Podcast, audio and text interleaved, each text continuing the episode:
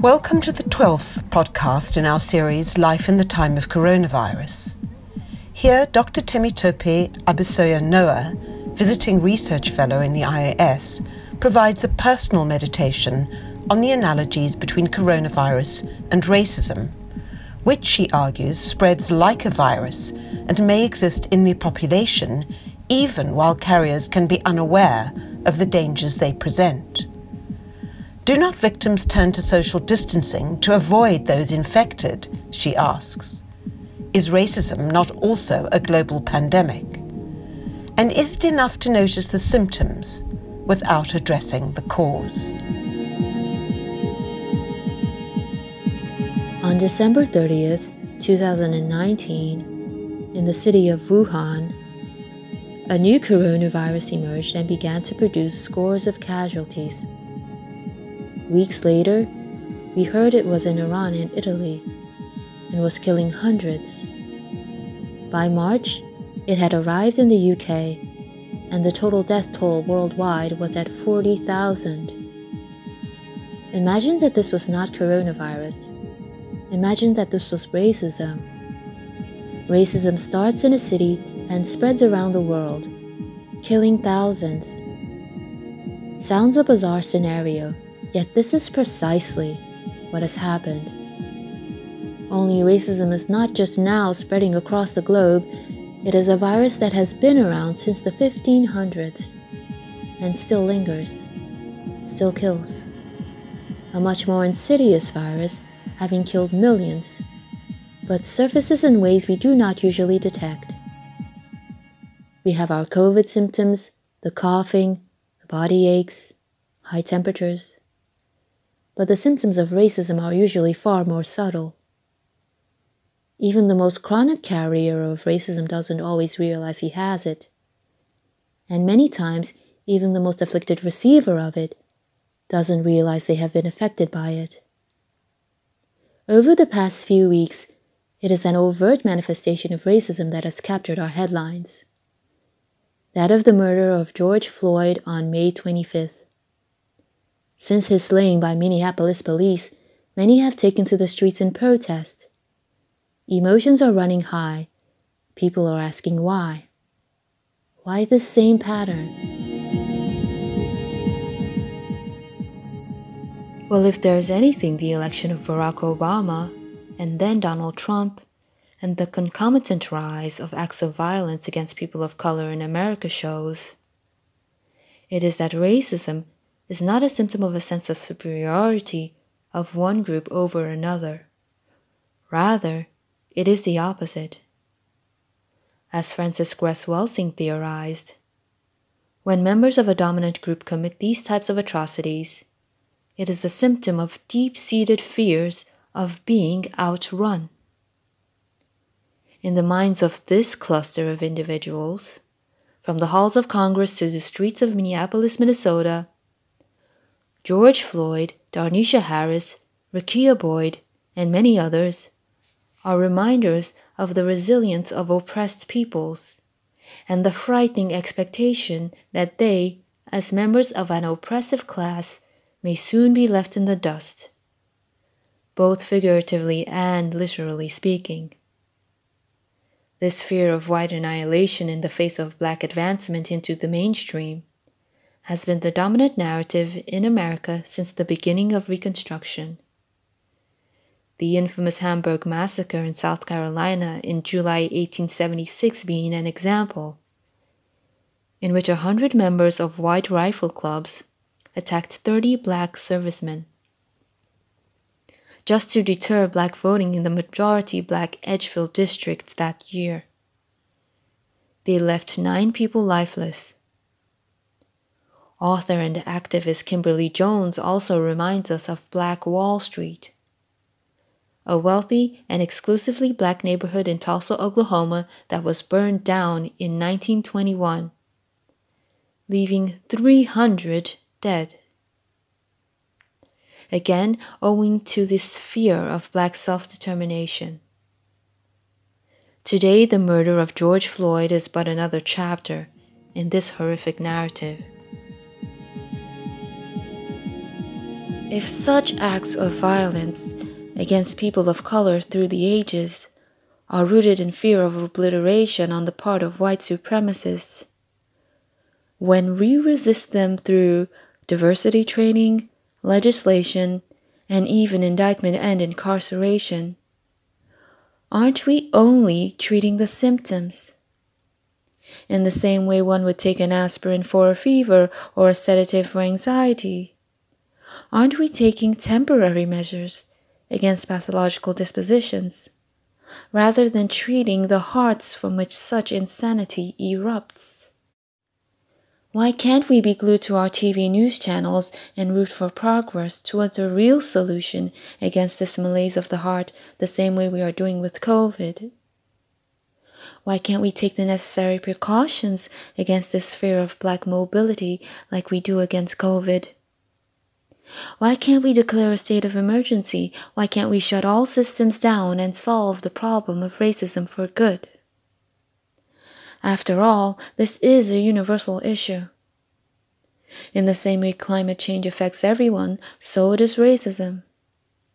As filmmaker and activist Mellon Bart Williams explained, in nature, when there is a species that lives with no regard for others, natural selection always eradicates this predator because it disrupts the balance. I say the same is true with racial oppression around the world. As it increases, nature's backlash is only inevitable. Rather than merely recycle plastic bottles and move for restoration of our environment, can we not also revive our sense of humanity? There is no point in saving the planet if there will be no human beings left to live on it.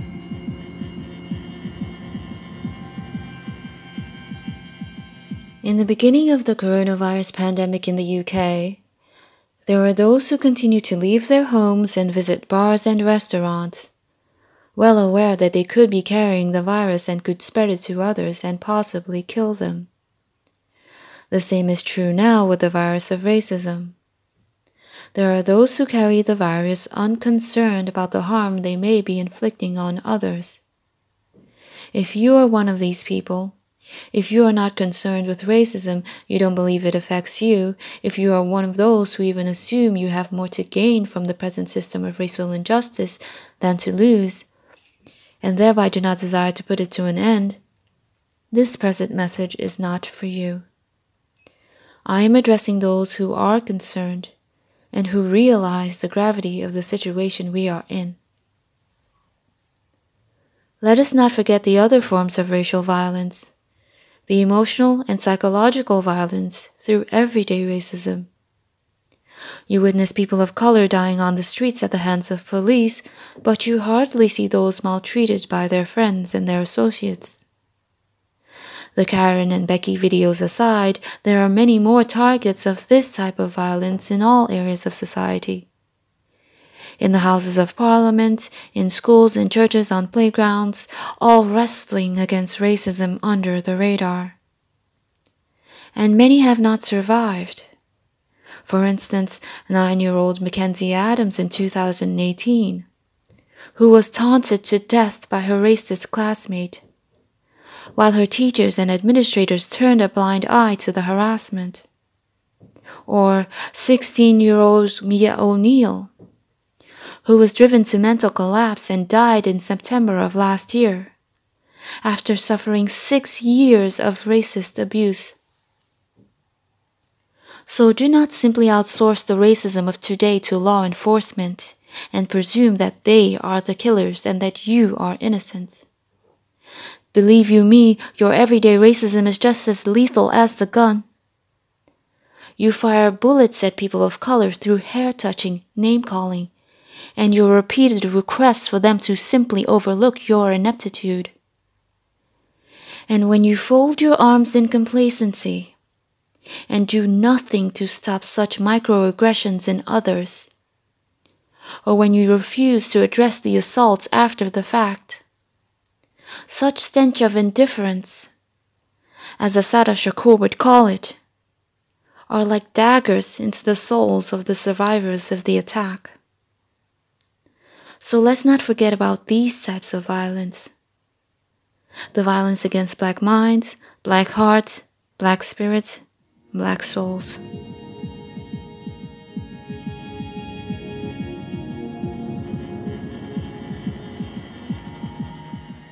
And this goes not only for racism, but also for all the other deadly isms that are also spreading around and causing all of us to disperse from one another, like the pandemic. Yes, we have all long been practicing social distancing to safeguard ourselves from the many pervasive prejudices of our communities. It is not uncommon for women to stay away from men, blue collar from white collar, elderly from young, in efforts to self protect from the deadly viruses of sexism, classism, ageism, and all the other forms of discrimination. We have long planned our lives around avoiding situations in which we could be vulnerable to having to bear the brunt of another's ignorance.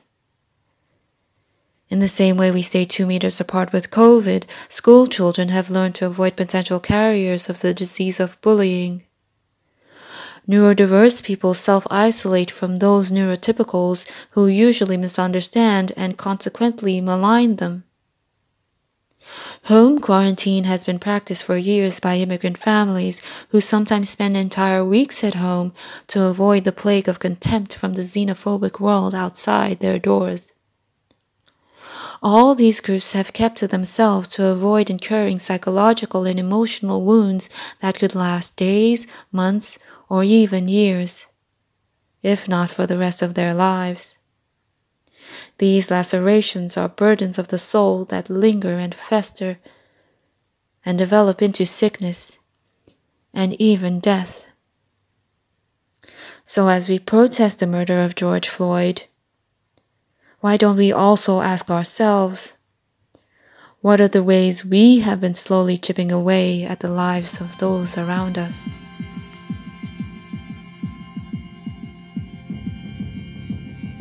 Psychologist Dr. Beverly Daniel Tatum, author of groundbreaking book Why Are All the Black Kids Sitting Together in the Cafeteria, says that it is not enough to passively resist racism. One instead has to turn around and walk away from the direction the system of racism is taking our world.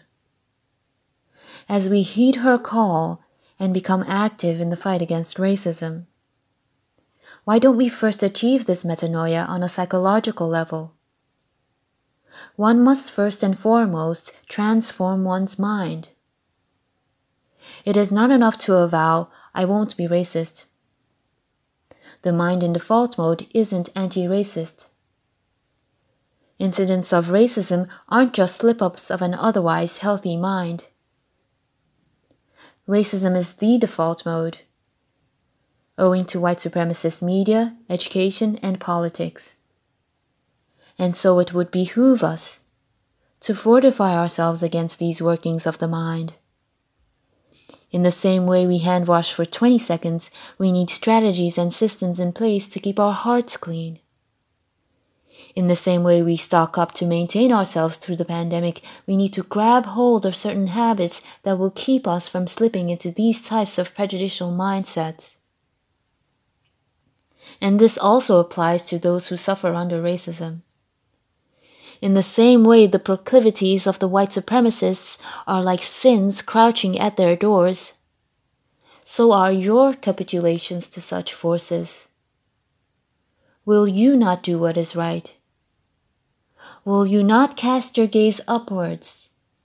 And in so doing, relieve yourselves of these burdens of the soul. Do it for yourselves and for others.